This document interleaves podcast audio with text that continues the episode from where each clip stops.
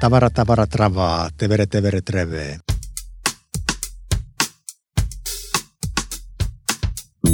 Hei, kuuntele Työterveyslaitoksen Työtä päivää podcastia. Minä olen Juha Hietanen, lyhyesti Hietsu. Työtäpäivä on ehättänyt yhdeksänteen jaksonsa ja tällä kertaa korviin osui kiinnostavia näkemyksiä osaamisen kehittämisestä työpaikoilla. Meillä on ollut tällaisia osaamistyöpajoja. Me ollaan otettu käyttöön tällainen osaamisalusta, jossa, jossa työntekijät tekee näkyväksi sitä omaa osaamista, mutta sen lisäksi myös sitä motivaatiota ja kiinnostusta. Eli se on ehkä se paras, paras lähtökohta oppia, oppia uutta, että sitä innostusta ja palo on siellä taustalla – hän on Järvenpään kaupungin kehittämispäällikkö Laura Damski. Järvenpään kaupunki on hyvä esimerkki organisaatiosta, jossa on kunnianhimoisia tavoitteita kehittää osaamista ja oppimista. Saman aiheen parissa työtään tekee Työterveyslaitoksen ohjelmajohtaja Sanna Kulmala, joka luotsaa hallitusohjelmaan lukeutuvaa Työ 2030 ohjelmaa. Kummallakin on raikkaita näkemyksiä niistä eväistä, jollaisia koko työelämä kaipaa, kun tuottavuutta pyritään parantamaan uusille tasoille. Eiköhän siirrytä työelämän selikentälle.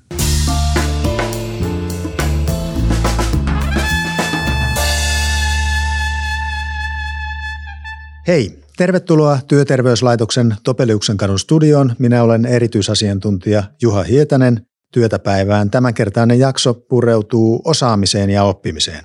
Tervetuloa ja työtäpäivään Järvenpään kaupungin kehittämispäällikkö Laura Damski. Kiitos, tervehdys. Mikä on innostanut Järvenpäätä tähän osaamisen kehittämiseen kaikkia?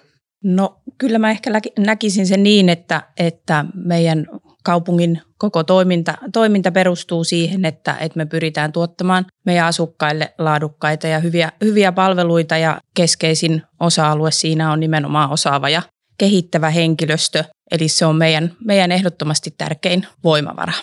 Sanna Kulmala, sinä johdat Työ 2030 ohjelmaa ja sehän on osa hallitusohjelmaa. Vetovastuu on sosiaali- ja terveysministeriöllä ja sitten tämä operatiivinen käytännön vastuu työterveyslaitoksella. Minkä takia osaaminen ja oppiminen ovat nousseet nykyään niin keskeisiksi ja ratkaisevan tärkeiksi puheenaiheiksi työelämässä? Joo, kiitos Hietso ja hei vaan Työ 2030 ohjelmasta. No meidän semmoinen menestys ja isosti myös äh, niin kuin pitkä, pitkä perinne äh, koulutusjärjestelmän laadustahan on niin kuin iso osa siis suomalaisuutta ja Suomen niin kuin brändiä. Ja, ja meidän työpaikat rakentuu, niin kuin Laurakin hyvin tuossa kuvasi, että millä arvoa tuotetaan, niin se on isosti siellä osaamispääomassa. Ja, ja nyt tämä käynnissä oleva murros erityisesti digiin liittyvät asiat, tämä väestörakenteen kehitys ja sitten tietenkin nyt ilmastokriisi isosti, niin ne haastaa tätä osaamista. Ja, ja tässä tarvitaan niin kuin poikkeuksellisen paljon yhtäaikaista ja laajaa uudistuskykyä. Ja se niin kuin edellyttää meiltä uuden osaamisen kehittämistä ja sen takia, että se on kytenyt siellä jo pitkään, mutta että nyt se on niin kuin isosti tässä kaiken ytimessä. Ja kun työelämä kehittyy nopeasti ja tulee niin kuin uusia tarpeita sille osaamiselle, niin aika paljon nykyään kuultu termi on tämä jatkuva oppiminen. Minkälaisia ajatuksia teillä on siitä jatkuvasta oppimisesta? No niin kuin Sanna tuossa just totesi, niin, niin kyllä, kyllä niin kuin maailma, ja, maailma ja työ muuttuu niin, niin nopeita tahtia, että, että se oppiminen nimenomaan osana työtä, työtä on, on se se, mitä se jatkuva oppiminen siinä työn, työn kontekstissa tarkoittaa. Että se ei ole sitä, että me, me suoritetaan joku tutkinto ja, ja siirrytään työelämään, vaan se, että me päivitetään sitä osaamista ja opitaan niin kuin konkreettisesti joka päivä jotain, jotain uutta osana työtä, niin se on ehkä se, se miten sen itse, itse hahmottaa. Joo, mä ajattelen, että tähän niin kuin määritelmällisesti me puhutaan nyt niin paljon siitä jatkuvasta oppimisesta, että, että se voi olla ihan hyvä, hyvä ottaa sille semmoinen perusmääritelmä ja, ja se on juurikin tämä niin kuin työuralla, työpaikoilla tapahtuva jatkuva oppiminen. Eli se liittyy siihen uudistumiseen työelämän eri, eri vaiheissa ja, ja sitten semmoinen toinen niin kuin paljon käyttävä termi ehkä tähän rinnalle niin on sitten meidän ihan siis perustuslaillinen oikeus, eli perustuslakiin kirjattu oikeus elinikäisestä oppimisesta, joka on sitten vauvasta vaariin. Eli nämä on sillä luonteeltaan kulkevat luontevasti käsi kädessä, mutta niillä on tämmöinen niin kuin määritelmällinen ero, että, että ehkä jatkuvaa oppimista, niin ajattelisin, että se on sitä niin kuin osaamisesta parasta muutosturvaa työelämässä. Miten sitten yksittäisellä työpaikalla, vaikkapa Järvenpään kaupungin kokoisessa organisaatiossa, niin kenen vastuulla se on sitten vastata siitä, että, että sitä riittävää oppimista ja osaamista, että sitä kehkeytyy? No Ehkä niin, että, että tokihan siinä niin kuin yksilö on vastuussa itsestään ja, ja toisaalta niin kuin sitä kautta, että, että sitä oppimista ei, ei tapahdu, ellei ole motivaatiota ja, ja paloa ja innostusta, innostusta siihen oppimiseen, mutta sitten toisaalta taas se, että, että työnantajana nimenomaan halutaan rohkaista ja, ja mahdollistaa se, se oppiminen ensinnäkin niin, että, että meillä on sellainen organisaatiokulttuuri, joka mahdollistaa sen, sen oppimisen ja toisaalta sitten myös niin, että meillä on, meillä on tiettyjä, tiettyjä rakenteita ja, ja käytänteitä, jotka sitä oppimista siinä työn, työn arjessa tukee. Laura Damski, miten voi oppimista tukea ihan konkreettisesti? No valmentava, valmentava johtaminen on, on nimenomaan semmoista tavoite- ja, tavoite- ja voimavarakeskeistä keskeistä vuorovaikutusta, jonka, jonka avulla pyritään, pyritään mahdollistamaan se onnistuminen, onnistuminen ja, ja tota, myöskin se oppiminen, oppiminen siinä työssä. Ja näkisin, että tällainen valmentava työskentelyote ote tukee ja, ja auttaa meitä, meitä oppimaan uutta nimenomaan sen osallistavan, osallistavan otteen, otteen kautta ja sitä kautta, että, että pyritään ruokkimaan tällaista positiivista, positiivista uteliaisuutta ja toisaalta sitten myös, myös tukemaan siinä vahvuuksien hyödyntämisessä ja, ja tunnistamisessa.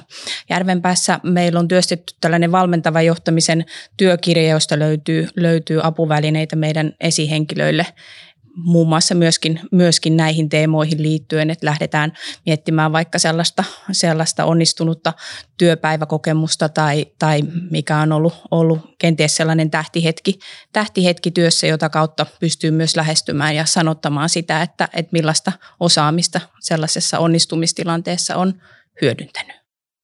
Sanna Kulmala, kun olet työ 20 30 ohjelman ohjelmajohtaja, niin, niin varmaan usein tulee niin kuin se tarve saada lisää nykyisestä porukasta tehoa, oli organisaatio mikä tahansa. Kuinka helppoa on niin kuin tätä osaamisen kehittämistä niin saada nivottua erilaisissa organisaatioissa tavoitteisiin ja strategioihin? No mä sanoisin näin, että se on siis yllättävän haastavaa.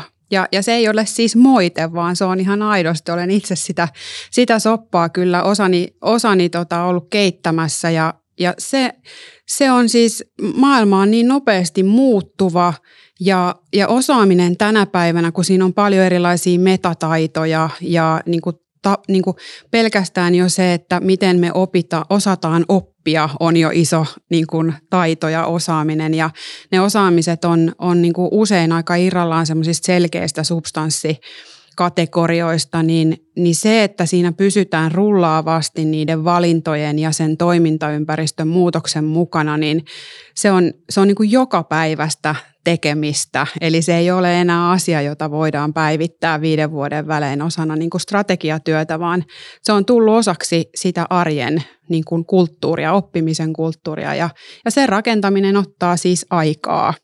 Osaaminen on aika usein aika semmoinen abstrakti käsite. Voi olla vaikea hahmottaa sitä, että, että minkälaista osaamista kullonkin ja minkälaisissa tehtävissä tarvittaisiin. Miten tätä lähestytään järvenpäässä, että millä tavoin opitaan tuntemaan sitä, että mitä osaamista tarvitaan missäkin yksikössä? No tunnistan, tunnistan ehdottomasti tuon myös, myös itsessä, että, aina sen, sen oman osaamisen sanottaminenkaan ei ole, ei ole kaikkein helpointa ja yksinkertaisinta, vaikka, vaikka näiden asioiden parissa päivittäin työskentelee ehdottomasti se, että, että me tuetaan työntekijöitä siinä, että, että miten sitä omaa osaamista tehdään näkyväksi, miten sitä sanotetaan ja miten sitä tunnistetaan. Meillä on ollut tällaisia osaamistyöpajoja. Me ollaan otettu käyttöön tällainen osaamisalusta, jossa, jossa työntekijät työntekijät tekee näkyväksi sitä omaa osaamista, mutta sen lisäksi myös sitä motivaatiota ja kiinnostusta. Eli se on ehkä se paras, paras lähtökohta oppia, oppia uutta, että sitä innostusta ja palo on siellä taustalla. Ja toisaalta sitten myös se, että, että se yhteisö on siinä, siinä tota, tukena ja, ja toisaalta sparraamassa sitten, sitten myöskin, että, että mitä, mitä kukin, kukin osaa, mutta tokihan se kytkeytyy myös sit siihen strategiatyöhön ja, ja siihen, että katsotaan sinne tulevaisuuteen ja arvioidaan sitä, että, että millaista osaamista me tarvitaan, jotta me pystytään, pystytään niitä laadukkaita palveluita jatkossakin tuottamaan. No jos ollaan niin kuin nimenomaan siellä vaikkapa työpajassa, niin kuinka auliita ihmiset ovat ihan avoimesti kertomaan sen, että mitä minä osaan, mitä minä en osaa? No se vaihtelee hirveästi, hirveästi tietenkin työ, työyksiköittäin, mutta tietenkin siinä tavallaan tukena, tukena usein, usein on kollega, että se on helpompi, helpompi tässä, niin kuin, kun ollaan, ollaan työpajassa, niin sanottaa esimerkiksi sitä, että mitä se työkaveri osaa ja, ja missä hän on, hän on hyvä ja missä hän onnistuu ja millaista osaamista hänellä on, kun sitten taas ehkä se, että lähtee, lähtee tota sitä omaa, omaa osaamista rummuttamaan, että ehkä siinäkin on sitten sellaista suomalaista vaatimattomuutta, että vaikka sitä osaamista on valtavasti, niin siitä ei haluta välttämättä tehdä sit hirveän iso numero. Mm, vaatimattomuus kaunistaa, mm. että näin on. Joo, mä olisin ehkä tuohon vielä sanonut, äh, Hietsu, kun kysyit siitä äh, osaamisen, osaamisen tota kytkemisestä sinne tavoitteisiin, niin yksi semmoinen hyvä happotesti jollain tavalla työpaikoille voisi aina olla se, että, että miten se oma strategia kuvattaisiin osaamisina. Eli jos strategia pitäisi kertoa osaamisina, niin minkälainen tarina siitä niin kuin tulisi. Et se on musta hyvä semmoinen yksi arjen happotesti tälle. Mm, jos ajattelee nykyaikaista suomalaista yritystä, niin tota, onko tämmöisiä ehkä tehtykin jossain? No, kyllä mä sanoisin, että niitä on ja mä luulen, että Järvenpää itse asiassa on myös sillä matkalla, että, että se miten asukkaita voidaan auttaa, niin kuin Lauraa kuuntelee, niin tulee semmoinen fiilis, että sieltä se nimenomaan ammentaa. Eli Eli mitä sillä osaamisella pystytään lisäarvoa tuottamaan. Joo, me ollaan, ollaan nimenomaan Järvenpäässä laadittu, laadittu strategian tueksi, tueksi strateginen osaamissuunnitelma, jossa ollaan nimenomaan sanotettu sitä, että, että mitä, se, mitä se tarkoittaa sen osaamisen kannalta, jotta me, jotta me tota, pystytään pääsemään niihin, niihin tavoitteisiin, mutta tietenkin tavallaan se nopea, nopea muutos on, on läsnä koko ajan, että se ei ole mikään paperi, joka, joka ollaan laadittu ja joka on staattinen, vaan totta kai muuttuu, mm. muuttuu jatkuvasti. Niinpä, mutta itse asiassa just se on hirveän hyvä tapa nimenomaan sanottaa myös sitä muutosta hirveän inhimillisellä tavalla, että, että kun me saatetaan sitä aina välillä niitä toimintaympäristön muutoksia vähän maalailla semmoisina, että nyt kaikki automatisoituu tai nyt tapahtuu sitä ja tätä, ne vaan jotenkin vyöryy meidän päälle. Mutta sitten kun me mennäänkin siihen arjen ja, ja sen inhimillisen pääoman tasolle, niin siitä tuleekin käsin kosketeltavaa, että, että me päästään sinne palveluihin ja asiakaskohtaamisiin. Ja sitten me sanotaankin, että kun ennen me tehtiin näin, niin jatkossa meidän olisi hyvä osata tehdä näin. Ja se tekeekin sitä muutosta. Itse asiassa todeksi, että se on sillä hirveän tehokas niin kuin muutoksen teko myöskin apuväline. Hmm. Miten helppoa sitten on semmoisessa käytännön tilanteessa hoksata niitä semmoisia uusia osaamisen tarpeita, että nyt ne vanhat opit eivät enää riitäkään, vaan nyt tarvitaan jotain aivan uutta?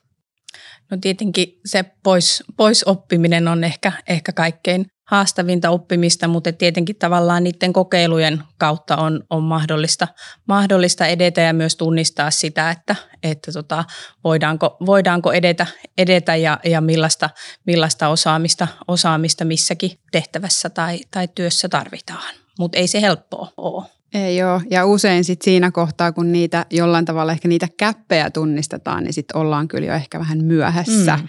Että et ehkä toivoisi sitten, että, että me löydetään sen kaltaisia niin kuin sellaista kulttuuria, missä esimerkiksi se oppiminen siinä, siinä osana sitä työn tekemistä niin alkaa olemaankin niin kuin selkeästi niin kuin työtehtävä. Et me mm. ajatellaankin sitä jo niin, että osa meidän työtehtäväpaketista niin on itse asiassa siis uuden oppimista ja osaamisen jakamista isosti. Toi oli erittäin mielenkiintoista, mitä Laura Damski, siis kehittämispäällikkö Järvenpään kaupungista, nosti esiin, että tämä niin kuin poisoppimisen tarve sellaistakin voi olla työelämässä. Tuleeko mieleen mitään esimerkkejä, että mistä pitäisi päästä tietyllä tavalla jossain tietyssä tilanteessa eroon? Ei ehkä nyt, nyt mitään äkkiseltään mitään konkreettista, konkreettista esimerkkiä tuu, mutta toisaalta sitten se, että jos me halutaan tehdä asioita uudella tavalla, niin, niin meidän pitää myös raivata, raivata tilaa sille, sille uudelle ja toisaalta niin kuin rohkeasti myös, myös luopua sitten niistä, niistä toimintatavoista, tavoista, mitä, mitä aiemmin on, on ollut, jos halutaan lähteä kokeilemaan, kokeilemaan jotain uutta. Niin mä mietin, että just varmaan semmoinen tietty 2000-luvun klassikko on ollut vaikkapa nämä erilaiset niin kuin kommunikointivälineet työpaikoilla, että kuinka monta niitä voi siis olla ja kannattaa olla, että et, et kun siirrytään vaikkapa tämmöisiin yhteisöllisiin, vaikka Slack-tyyppisiin viestintäkanaviin tai otetaan jotain jammeria ja muuta, niin sitten tarvitaanko vielä sähköpostia vaikka sisäisesti vai ylläpidetäänkö monia systeemejä. Se nyt on niin kuin yhdenlaista välineosaamista, mutta et siinä on ehkä se niin kuin aina luopumisen tuska, että mitä jätetään pois. Mm. Kuinka moneen viestintävälineeseen niin kuin samanaikaisesti teillä riittää kapasiteettia? Mulla ei kovin monen. Ei hermo. Joo, ei, ei tota, silleen, että pitäisi riittää nämä omat sormet kyllä niin kuin mielellään vaan toisesta kädestä vielä, jos mahdollista. Mitäs Laura, otetaanko varpaat avuksi vai? No ei, kyllä mä, kyllä mä haluaisin ajatella, että muutama, muutama viestintäväline on, on ihan maksimi, että ei se kenenkään aivo, aivoterveydelle ole hyvä asia, että jos niitä viestejä ja, ja signaaleja pompsahtelee eri, eri kanavista jatkuvasti. Että tavallaan siinä ehkä, ehkä just se runsaus ja innokkuus ottaa niitä eri, eri välineitä käyttöön on ollut, ollut vallallaan, että nyt pitäisi vaan, vaan karsia pikemminkin. Kyllä ja yksi iso osa sitä haastetta on varmaan just se, että sitten kun pitää etsiä niitä tietoja, dokumentteja, joihin näissä eri viestintävälineissä niin kuin sikin sokin viitataan, niin mistäpä se sitten löytyy? Kyllä, tämä on varmaan osa tätä, me ollaan paljon puhuttu näistä muutosvoimista, niin tätä ylikuumentumisen tematiikkaa, että tämmöinen priorisointi ja synkronointi kyllä on, on ehdottomasti niitä yksiä menestyksen avaimia ja meidän hyvinvoinnin tukena myöskin tulevaisuudessa. Tule keskustelemaan Työterveyslaitoksen podcastista hashtagillä työtäpäivää No oli kyse minkälaisesta työorganisaatiosta, työyhteisöstä tahansa, niin ihmisten kyvyt omaksua uutta, ne totta kai vaihtelevat suuresti ja sitäkin pitää varmaan siellä niin kuin johtoportaassa aina tarkkaan miettiä. Miten Sanna luonnehtisit sitä, että minkälaisia erilaisia tapoja meillä ihmisillä on oppia uusia asioita?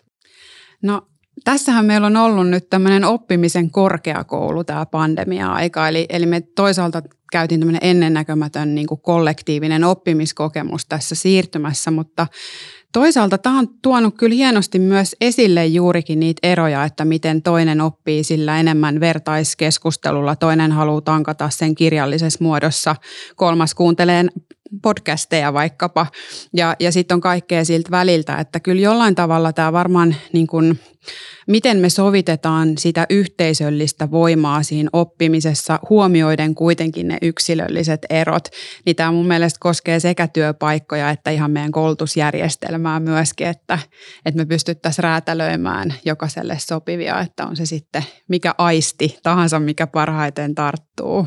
Näkyykö teillä Laura käytännön työssä arjessa se oppimistapojen aika iso kirjo ja pystytäänkö sitä jollain tavalla ottaa huomioon? Kyllähän se ehdottomasti pitää ottaa huomioon, jos me halutaan, että se oppiminen, oppiminen on, on niin kuin tuloksellista. Että et tavallaan just toi, toi mitä Sanna, Sanna niistä eri, eri tavoista, ta, tavoista kuvasi, niin, niin pitää hyvin, hyvin paikkaansa. Mutta kyllä mä nimenomaan näkisin, että et, et me halutaan organisaationa panostaa nimenomaan siihen yhteisölliseen oppimiseen ja sen osaamiseen ja tiedon, tiedon jakamiseen. Et tietenkin niin, että, että tota meillä on, on erilaisia, erilaisia oppijoita, jokaiselle varmaan tekee, tekee ihan hyvää pohtia myös aikuiselle sitä, että miten me opitaan ja miten me omaksutaan, omaksutaan asioita, mutta toisaalta sitten just se, että, että ei me yksin, yksin työskennellä, että kyllä me ollaan nimenomaan yhdessä, yhdessä pyritään edistämään niitä, niitä tavoitteita ja, ja tuottamaan niitä laadukkaita, laadukkaita palveluita.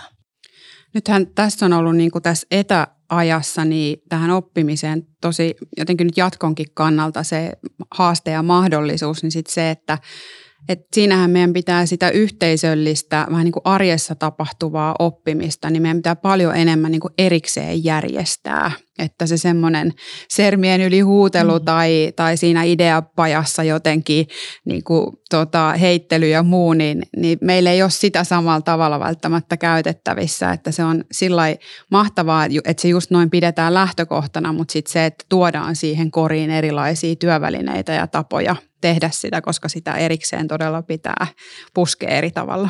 Niin, ja yksi asia varmaan myöskin, mikä liittyy tähän, on se niin kuin yhdessä tekeminen, yhdessä oppiminen. Että ei riitä että varmaankaan se, että, että ihmiset erikseen oppivat erilaisia taitoja, vaan pitää saada yhdessä tiimissä aikaan asioita. Se on just näin ja sitten varsinkin kun me ajatellaan, että meiltä koko ajan myös totta kai to, toisesta päästä meiltä poistuu työntekijöitä ja, ja se kaikki osaamispääoma sitten pahimmillaan hiipii, yrittää siitä ovesta päästä ulos, että, että silläkin se just se jakaminen ja semmoinen vertaisoppiminen ja sen hiljaisen tiedon siirtäminen, niin ne on tosi kriittisiä kysymyksiä meille mm.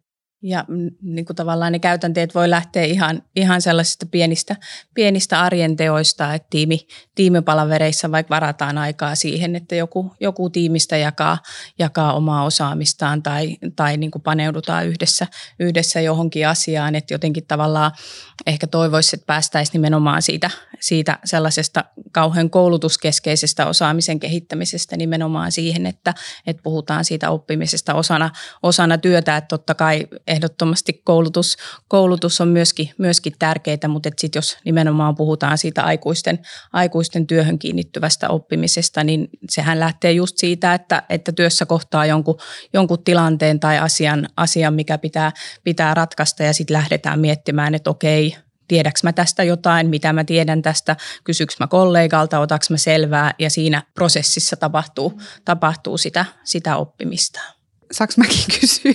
Tuo on niin mielenkiintoista, niin täytyy kysyä, että oletteko te jotenkin tietoisesti raivannut tälle aikaa vaikka sieltä tiimipalaverista, koska aika on usein se pahin tietyllä tavalla niin kuin este sitten kuitenkin arjen oppimiselle, niin miten te olette sitä lähestynyt? Kyllä se musta ehdottomasti vaatii, vaatii sen, että sille, sille raivataan, raivataan tota aikaa. Toki, toki pakko myöntää, että, että sittenhän se on usein, usein just se asia, joka sieltä, sieltä sitten putoo pois, kun kun muut kiireelliset asiat painaa päälle, mutta että, että kyllähän se este, este usein, usein mitä, mitä niin kuin ihmiset kokee sille oppimiselle on just se ajan, ajan puute, että tavallaan sitä aikaa ei ole, mutta että ehkä just ton äskeisen esimerkin kautta just halusin nostaa sitä esille, että se oppiminen ei ole erillinen osa työtä, vaan nimenomaan olennaista myös sen työn, työn tekemisen kannalta.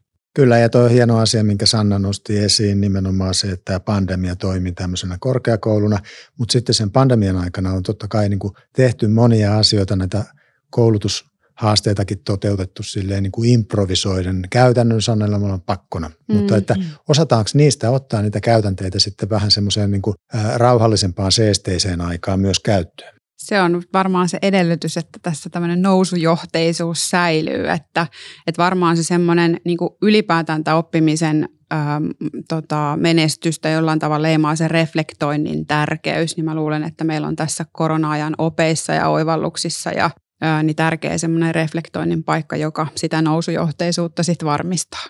No, te olette kumpikin hyvin, suhtaudutte hyvin myönteisesti totta kai jo työnne puolesta kaikkeen niin kuin oppimisen ja osaamisen kehittämiseen ja, ja, ja edesauttamiseen, edistämiseen, mutta ää, näettekö semmoisia niin jotain tiettyjä isompia möykkyjä, esteitä, joita tota, pitäisi päästä selättämään tai ylittää, että päästään yhä hurjempaan laukkaan työelämässä?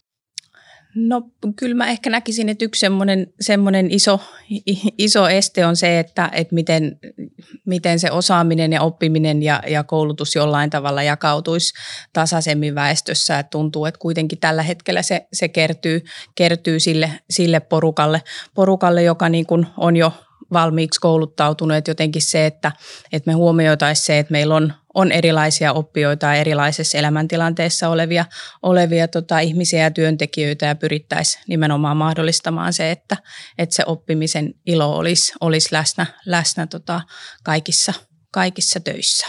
Hmm. Niin, mehän ollaan kuitenkin lajina siis oppimisesta innostuvia ja sitten jos siellä niitä esteitä on, niin toi aika on niin kuin selkeä semmoinen ja millaiset ne puitteet on ja, ja taloudelliset mahdollisuudet ja miten sitä toisaalta tuetaan, että niin kuin Järvenpäässäkin te tota, tarjoatte sparrausta siihen niin kuin ohjausta avuksi siihen vahvuuksien sanottamiseen, mikä on hirveän tärkeää, että jos ihmisen päähän on iskostunut sieltä peruskoulusta vaikka se, että mä en ole hyvä numeroiden kanssa, mikä on semmoinen hyvin klassinen meitä seuraava ilmiö, niin, niin kyllä se vaatii muutaman tämmöisen jotenkin pallotteluseinäkeskustelun, että sieltä löytää niin kuin tien, tien sitten kuitenkin ehkä uuden oppimisen äärelle ja niin kuin vapautuu tietyllä tavalla näistä itseään koskevista ehkä uskomuksista myöskin. Joo, ja mä näkisin, näkisin sen, että, että on ehdottoman ihana ollut huomata se, että miten just positiivinen pedagogiikka ja vahvuuslähtöinen ajattelu on, on niin kuin vallannut meidän, meidän tota koulutus, koulutusjärjestelmän, mutta toisaalta sitten se, että, että sit jos mietitään aikuisia ja, ja meilläkin suurimmat, suurimmat työntekijäryhmät on nimenomaan siellä opetuksen, opetuksen ja kasvatuksen puolella, niin sitten toisaalta, toisaalta perään kuuluttaisin sitä, että meillä olisi, olisi sellaisia organisaatioita ja sellaista työskentelykulttuuria, joka olisi nimenomaan vahvuuslähtöistä ja, ja tota, siltä osin, osin tavallaan tukisi ja kannustaisi siinä, että, että jokainen voisi vois hyödyntää niitä, niitä omia vahvuuksiaan siinä työssään. Sepä. Ja että sitä osaamista tulee niin monista eri lähteistä. Että sekin, että me helposti ajatellaan, että se on pitänyt tulla sieltä koulutuksesta mm. tai tietynlaisesta CVstä, jotta se osaaminen löytyy. Mutta kyllähän se osaaminen, se voi, tulee meille harrastuksista, se tulee meille ystävyyssuhteista, kaikista, minkä äärellä me tietyllä tavalla ollaan. Että sitten ehkä näihin esteisiin myös se, että millä me mahdollistetaan sit ihan käytännössä siellä työpaikalla sen oman osaamisen niin kuin kuvaaminen ja jakaminen muille. Että siihen on, on nykyään ihan superhyviä tullut siis niin kuin ihan ratkaisuja, siis järjestelmäratkaisuja, jotka jo tarjoaa sitten sun mielenkiinnon kohteiden mukaan sulle ikään kuin tota, koulutus- ja, ja oppimismahdollisuuksia. Mm resurssoida sitä täytyy totta kai sitä, että, että niin kuin varataan riittävästi aikaa ja voimavaroja siihen nimenomaan, että, että koulutetaan omaa porukkaa mahdollisimman hyvin ja niin kuin just niihin haasteisiin, joita, joita siellä kulman takana näkyy. Sanna Kulmala, siinä Työ 2030 ohjelmassa pääsit niin kuin kurkistamaan hyvin monenlaisiin organisaatioihin, niin onko tätä riittävästi oivallettu suomalaisessa työelämässä? Nimenomaan sitä, että tota, niin kuin täytyy resurssoida se kouluttaminen ja opettaminen. Joo, tämä resurssointi on, on tota, tosi tärkeä ja ytimessä oleva kysymys ja se liittyy paljon ajankäyttöön. Me tehtiin yksi tosi kiinnostava havainto tässä ohjelman puitteissa. Meillä oli tämmöinen Fast Expert Teams-kokeilu, jossa me tuotiin, siis oli upeita 80 eri alojen asiantuntijaa tuli siis pro bonona ratkomaan työelämän kysymyksiä. He konseptoivat muun muassa hybridityötä ja, ja siinä on ajatus siis se, että ne tekee neljän viikon kehityssprintin ja tulee hyvin poikkisektoreista niin kuin eri, eri aloilta ja julkkaria yksityiseltä ja, ja ajatus oli se, että se kokeilu on nimenomaan sitä sektorirajojen ylittämistä ja, ja sen ongelman niin kuin faktista ratkaisua. Ja sitten lopputulos olikin se, että me huomattiin, että se olikin siis oppimista. Eli kun katsottiin, että mitä tästä syntyi, mitä ne 80 ihmistä koki, niin olikin se oppiminen.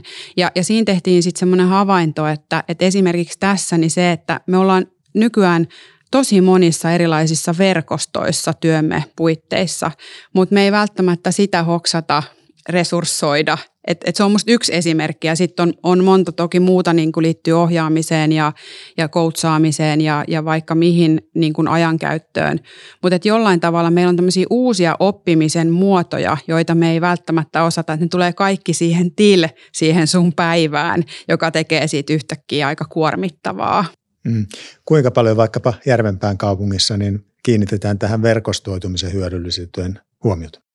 No totta kai, totta kai näkisin, että, että se on, on ihan olennaista ja, ja toisaalta ollaan pyritty myös panostamaan siihen, että, että me verkostoiduttaisiin myös kaupungin, kaupungin sisäisesti, että, että meillä on kuitenkin 1500 työntekijää ja, ja työskennellään hirveän erityyppisissä erityyppisissä tehtävissä ja toisaalta niin kun sitä osaamista on ihan, ihan valtavasti, niin ollaan nimenomaan panostettu siihen, siihen että, että meidän osaamisalustan alustan kautta olisi mahdollista, mahdollista löytää sitä osaamista ja, ja sparrausta, sparrausta myös, myös tota meidän organisaation sisällä ja toisaalta sitten ehkä, ehkä tuohon, että, että sit jos ei ajatella sitä, sitä oppimista ja osaamista sen koulutuksen kautta, niin, niin tietenkin kaiken tyyppiset eri, erilaiset ratkaisut, jotka liittyy vaikka työ, työkiertoon ja työvaihtoon tai, tai sisäiseen rekrytointiin, niin, niin näkisin, että näähän on niin kuin myös ihan valtavia mahdollisuuksia uuden, uuden oppimiselle niin, niin sen työyhteisön kuin sitten sen työ, työntekijänkin kannalta. Oppimisesta puhutaan silloin tällöin myös vähän sillä tavalla negatiivisessa sävyssä. Mitä asioita ennen kaikkea tässä oppimisessa kannattaa korostaa? No mä oikeastaan haluaisin korostaa jotenkin tässä myös sitä oppimisen niin iloa ja sitä positiivisuutta, että mun ehkä huoli on se, että me leimataan tämä jatkuva oppiminen sellaiseksi pakko pullaksi ja semmoiseksi, joka me, niin kuin nyt se on meille uusi vaatimus. Kaiken tämän lisäksi, mitä me nyt teemme, niin nyt kaikille tulee uusi vaatimus tästä jatkuvasta oppimisesta, että, että jollain tavalla ajateltaisiin, että ihminen on halukas ja kyvykäs oppimaan ja kyse on siitä, että, että miten tästä tulee meille innostava, uteliaisuutta ruokkiva, niin kuin ympäristö, joka sit mahdollistaa tätä uudistumista niin kuin osaamisen oppimisen keinoin. Että ehkä peräänkuulutan tätä positiivisuutta. Aivan, ja varmaan on ihan kiistatta selvää, että sehän sen tiedetään lisäävän työhyvinvointia, että saa töissään aikaan positiivisia asioita. Oppiminen on yksi asia niistä varmaan. Ihan siis, ihan se on siellä ykkösessä, että että pitkään on ollut jo niin, että erityisesti siis nuorilla, jotka pohtivat, että minkälaiseen työpaikkaan haluaisivat mennä.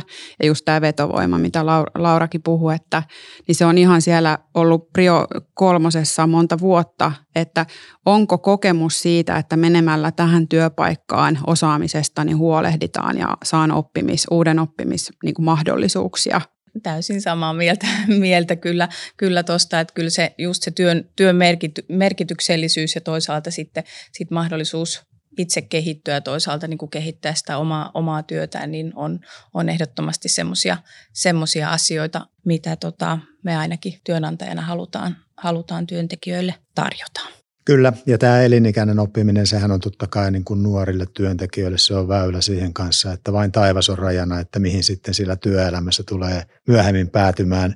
Ja pysyviä loppusijoituspaikkoja ei nykyajan työelämässä ei. taida enää olla. Ei, tämä on työ, nykyinen työelämä on jännittävä seikkailu. Työtäpäivää podcastit, ne ovat kuunneltavissa lukuisilla alustoilla. Keskustelua näistä aiheista käydään hashtagillä työtäpäivää kehittämispäällikkö Laura Damski Järvenpään kaupungista. Kannattaako osaamisesta ja oppimisesta keskustella? Ehdottomasti. Olen aivan samaa mieltä. Osallistukaa keskusteluun. Osaamista Suomi tarvitsee. Kiitos paljon vierailusta Laura Damski ja kiitos Työ 2030 ohjelman ohjelmanjohtaja Sanna Kulmala Työterveyslaitoksesta. Kiitos kovasti. Minä olen erityisasiantuntija Juha Hietanen. Tavataan verkossa.